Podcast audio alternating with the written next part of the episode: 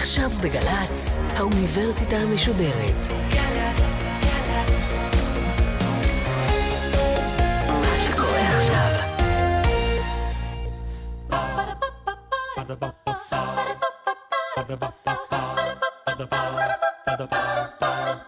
עכשיו. חמישים שנה למלחמת ששת הימים. האוניברסיטה המשודרת במהדורה מיוחדת על הזירה המדינית במלחמה ששינתה את פני המדינה. והפעם ליעד מודריק בשיחה נוספת עם אלוף משנה במילואים הדוקטור עמי גלוסקה, חוקר ומרצה למדיניות חוץ וביטחון, ומחבר הספר אשכול תן פקודה על הזירה המדינית מרגיעה להסלמה, חלק שני.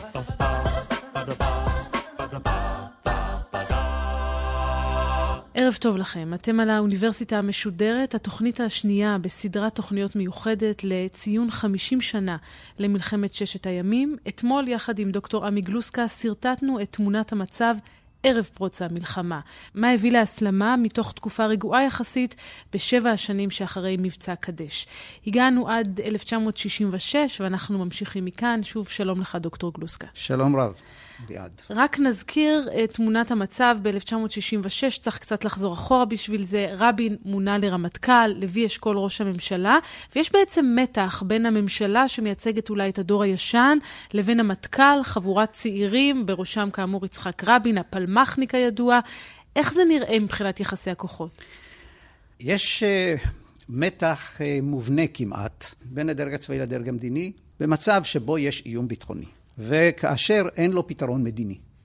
וזה בעצם המצב של הסכסוך הערבי-ישראלי בשנים שאנחנו מדברים עליהם. אם לחזור קצת אחורה, לוי אשכול הרי מתמנה לא רק לראש ממשלה, אלא גם כשר ביטחון. כן. והוא מקדיש שלושה מפגשים רצופים עם פורום המטה הכללי. ושם המטה הכללי, חברי המטה הכללי, פורסים לפניו את השקפתם, אפילו פולשים לתחום המדיני בכך שהם מדברים על הגבולות הרצויים לישראל. ביניהם, בין הדוברים, גם סגן הרמטכ"ל אז, יצחק רבין, שעתיד להתמנות לרמטכ"ל ב-1 בינואר 1964. אשכול חד משמעי. אומר להם, תשכחו מהעניין הזה של שינויי גבולות. ישראל היא מדינת סטטוס קוו. הוא אומר, טוב היה אילו היינו באמת יכולים להגיע למאה הליטני, אבל הוא מתאר את זה כאיזשהו חלום, לא משהו שהוא אופרטיבי בשום פנים ואופן. זה ניואנס ראשון של המתח. מתי המתח באמת הולך ונבנה במידה ניכרת? כאשר אין לצה"ל מענה אפקטיבי לפעולות החבלה של הפת"ח שמתחילים, כפי שהזכרנו פעם הקודמת, ב-1 בינואר 1965. כן. הפיגועים של הפת"ח בהתחלה נקראים הטרדה. זה נחשב מטרד, כי הם באמת חובבניים בהתחלה. אבל העניין הזה הולך ומחמיר, ובעיקר אחרי שעולה הכת הרדיקלית בדמשק לשלטון, שאחד מהטרויקה שם, זה חפז אסד, האבא של אסד, כן. הבן. המשטר הזה הוא משטר שיש לו אידיאולוגיה רדיקלית. אידיאולוגיה של תמיכה במלחמה עממית, במלחמת גרילה נגד ישראל, ולכן הוא מאמץ את הפת"ח, מעניק לו בסיסים, מעניק לו הכשרה, מעניק לו חימוש, אבל הוא פועל בחוכמה. הפיגועים בישראל נעשים לא מתוך שטח סוריה ישירות, אלא ברוב המקרים דרך ירדן, כלומר הגבול כמובן של הגדה המערבית, זה הרבה יותר נוח, שם יש עורף של אוכלוסייה תומכת, שם חדירה לישראל היא מגיעה, היא מיידית כמובן ל, ל, ליישובים ואפשר לפגע בהם. כן. ואין לצה"ל תשובה אפקטיבית. וזה מתחיל להיות מורגש, ואם נוסיף לזה גם את המיתון הכלכלי של 66, אז אשכול, אם בתוכנית הקודמת ציינת את ההצלחות שלו, מתחיל לספוג גם ביקורת לא פשוטה. נכון. יש תחושה ש... שהממשלה מגמגמת, ואין מענה אמיתי לבעיה הביטחונית שנוצרת. וכאשר נוסיף לכך את העניין של המיתון הכלכלי העמוק, מה שקרה בעצם במשק הישראלי, התפתחה בועה. זה היה החיים הטובים. רמת החיים עלתה, רמת השכר עלתה פלאים. וצריך היה לנקוט צעדים דרסטיים כבר ב-1965, אבל 1965 הייתה שנת בחירות. בשנת בחירות לא נוקטים צעדים דרסטיים. הבחירות היו בנובמבר 65. אחרי הבחירות בשנת 1966 נוקטים צעדים כל כך דרסטיים שהאוצר מאבד את השליטה. המשק נכנס למיתון עמוק, האבטלה קופצת, מ-2.5 אחוזים ל-12.5 אחוזים, שזה המון, שזה המון. ויש הפגנות אה, של, של פועלים בערי הפיתוח, ויש התמוטטות של בנקים, ויש איזושהי תחושה של נפילה מאיגרא רמא לבירא עמיקתא. כשיש גם את המצב הביטחון שהולך ומתערער, נוצרת אווירת נכאים. ודיברת אגב בהקשר לביטחון רק על הגזרה הפלסטינית, אבל יש גם את סוריה, אני נזכרת ברעיון של רבין, שמדבר כמעט על הפלת המשטר הסורי. יפה, אז מיד אני אגיע לזה, כי בעצם מה שגורם לבעיה להחמיר זה החסות הסורית אה, לפיגועים של, אה, של הפת"ח. כן. לצה"ל יש, בעצם לממשלת ישראל, יש בעיה עם, עם הסורים. צה"ל דורש לתת תשובה, מענה אקטיביסטי. כלומר, להנחית מכה רבתי על סוריה. שהיא, ברור, זאת שעומדת מאחורי הפיגועים, זאת שתומכת בטרור, והממשלה, לממשלה יש בעיה עם זה. אחת, מפני שהמשטר בסוריה זוכה לתמיכה באמת חובקת, מחבקת של, של מוסקבה. אנחנו נמצאים כמובן במלחמה הקרה, לא הזכרנו אותה, יש לזה כמובן בגדול. הקשר כללי רחב אפילו יותר. הקשר כללי באמת מאוד רחב. וישראל, שיש לה יחסים עם ברית המועצות, היחסים הם מאוד עדינים, ברית המועצות עוינת ישראל, אבל יושב כאן שגריר בכל זאת. ואנחנו לא רוצים להסתבך עם ברית המועצות. זאת סיבה אחת. סיבה שנייה היא סיבה טופוגרפית. לפעול פעולת תגמול בסוריה זה בעיה. בעיה מפני שהם נמצאים על המצוק. פעולה אה, עלולה לגבות אה, הרבה מאוד קורבנות. היו כמה פעולות תגמול קטנות שהממשלה אישרה. הן לא אפקטיביות ולא שינו בעצם מעשה את המצב אה, במאומה. והביקורת הציבורית גאתה, ואולי אחד המשפטים שהפך לסמל בהקשר הזה של לוי אשכול, זה הפנקס פתוח והיד רושמת. נכון. זה ביטא כמובן איזושהי גישה אה, מתונה. זאת אומרת, לא לפעול כשאדם רותח. זה היה באוקטובר 66? אוקטובר 66, כן. בעקבות אירוע טרור. בעקבות איזשהו, כן, בעקבות פיגוע שהיה ברוממה בירושלים. אבל בעצם מה שאשכול ניסה לומר, ישראל תחליט מתי להגיב. אנחנו מכירים גרסאות של המשפט הזה גם אה, נכון. שנים אחר כך, גם מראשי ממשלה אחרים, אבל בתקופה הזאת זה נתפס כאולי חולשה או הססנות, ואז הממשלה בכל זאת מחליטה על אה, פעולת תגמול. אז זהו, כי היו עוד כמה פיגועים. ב-11 בנובמבר, באזור הר חברון, רכב קומנדקר אה, עולה על מוקש עם צנחנים בגדוד 890, נהרגים שלושה ונפצעים עוד שישה, ו... כלו כל הקיצים. והצבא אומר, חייבים להגיב תגובה רצינית, מסיבית, שתוכיח אה, לתושבים שלא כדאי להם לתת תמיכה למפגעים שיוצאים משטחם. והאזור שנבחר זה אזור שסמוך, לא ממש סמוך, אבל בערך בגזרה של, של הפיגוע בתוך אה, שטח ירדן, הכפר סמוע, אשתמוע המקראית. והכוונה היא לבצע פעולה נקייה, להיכנס, לפוצץ את בתי הכפר, כמה עשרות מבתי הכפר ולצאת. הפעולה מבחינה צבאית מבוצעת ללא דופי. ב-6 בבוקר חוצים את הקו הירוק, ב-10 בבוקר כל הכוחות בחוץ, יש רק הרוג אחד, אי אפשר להגיד רק, מג"ד 202, אה, סגן אלוף יואב שחם, אבל יש הסתבכות, מפני שתגבורת של הצבא הירדנית, הוא חשה לאזור הזה, מתוך חשש שצה"ל עלול אה, לפעול שם. ויש נפגעים ירדנים רבים, אבל בעיקר כמובן התמונות של פיצוץ בתי הכפר. הדבר הזה מעורר מהומת אלוהים בגדה המערבית, הפגנות בכל הערים ודרישות אה, להפלת המשטר. וכך אגב נשמעו דיווחי החדשות על התקרית. הנה. בליל שבת, שעה ורבע אחרי חצות, מוקש קומנד קר של צה"ל כשני קילומטר מדרום להר חברון. שלושה חיילי צה"ל נהרגו ושישה נפצעו. מעשי המיקוש והחבלה באזור זה הגיעו בכך לשיאם. הבוקר עם שחר חצה כוח של צה"ל את הגבול ופשט באזור דרום הר חברון והגיב על פעולות החבלה, 14 במספר, שבוצעו באזור זה המועד לתקריות. מצער שמעשה תוקפני זה קפץ עלינו דווקא משטח הירדן. כי כאשר אמרתי לאחר רוממה, הפנקס פתוח, היד רושמת, היה בזה רמז לעוד סבלנות ולעוד תקווה וציפייה שמא הדברים בכל זאת ייפסקו. הייתה ביקורת מדינית גורפת על, על מדינת ישראל מצד כל הידידות, ארה"ב אפילו מעכבת משלוחי נשק לישראל. משקיפים זרים, דיפלומטים זרים, לא צריכים להבין, הרי אתם טוענים כל הזמן שסוריה אשמה. מה לכם ולירדן? וצריך לומר, היו כבר יחסים אינטימיים עם ירדן. היו כבר מ-1963, יש פגישות עם המלך ברמה הגבוהה ביותר. הוא נפגש עם מנכ"ל משרד ראש הממשלה, יעקב הרצוג, הוא נפגש עם, עם שרת החוץ גולדה מאיר, ויש תיאום מודיעיני די הדוק, אבל הירדנים עושים מה שהם יכולים, הם לא יכולים לעשות יותר מדי כדי לא להיראות כמשתפי פעולה עם ישראל. צריך לזכור, 70% מאוכלוסיית ירדן באותה תקופה היו פלסטינים, ובוודאי אה, האוכלוסייה של הגדה המערבית.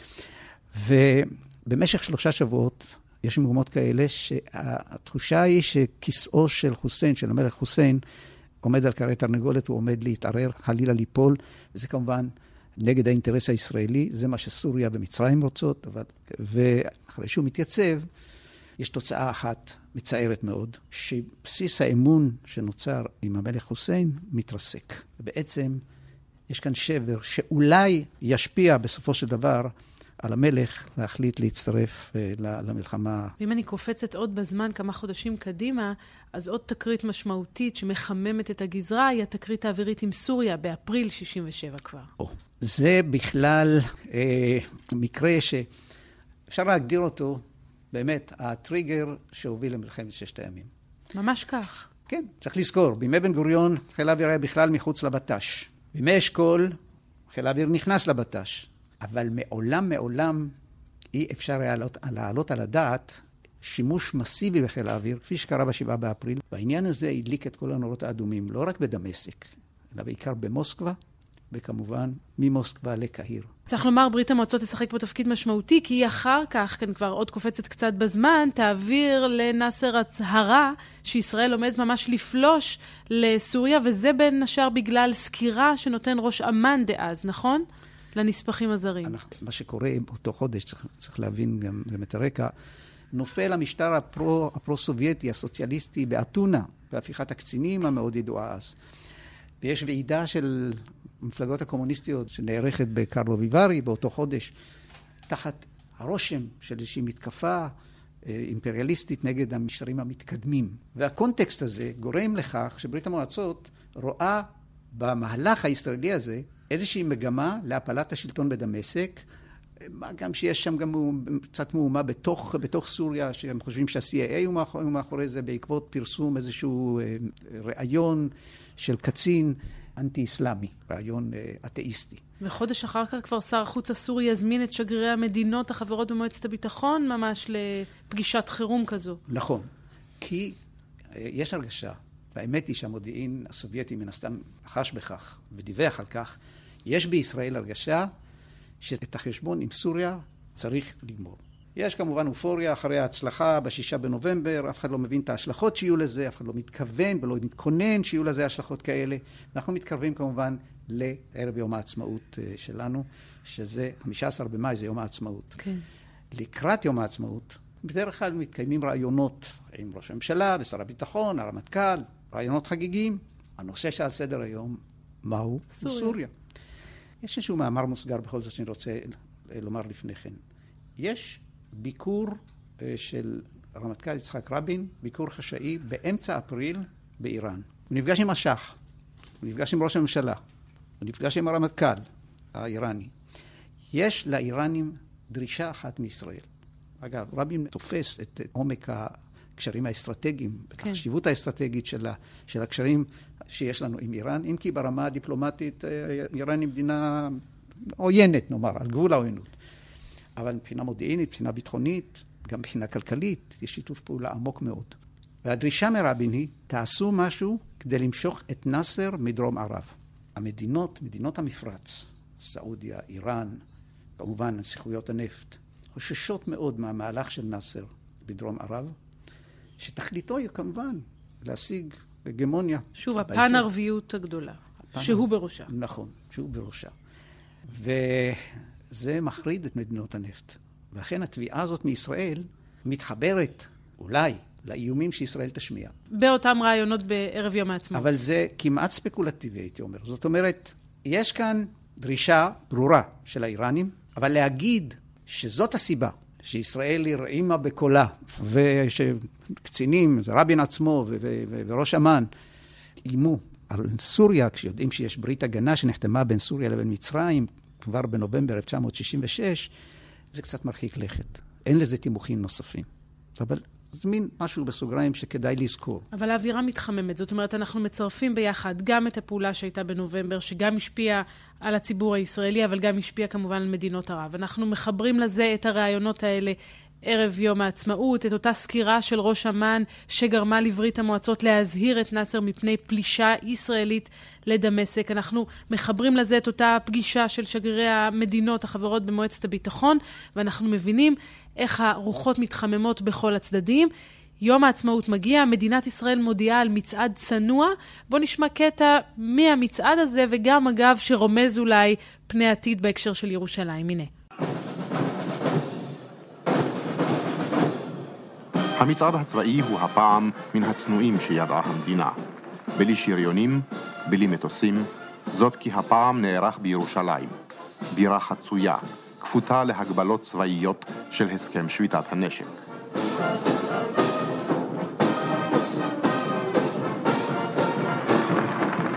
ביום העצמאות עצמו, נאסר לא מחכה לאף אחד, המצרים נכנסים לסיני. כן, נאסר מכנס בעקבות ההתראה הסובייטית על כך שישראל מרכזת כוחות, באמת, מספרים דמיוניים לחלוטין. כלומר, התראה ממש שגויה. לא, אתה חושב מכוונת דיס, להטעות? דיסאינפורמציה ברורה לחלוטין, מכוונת. מכוונת. זאת אומרת, זה לא שהם חשבו כך וטעו, הם רצו להזין אותו ב, בידיעות שקריות. בוודאי.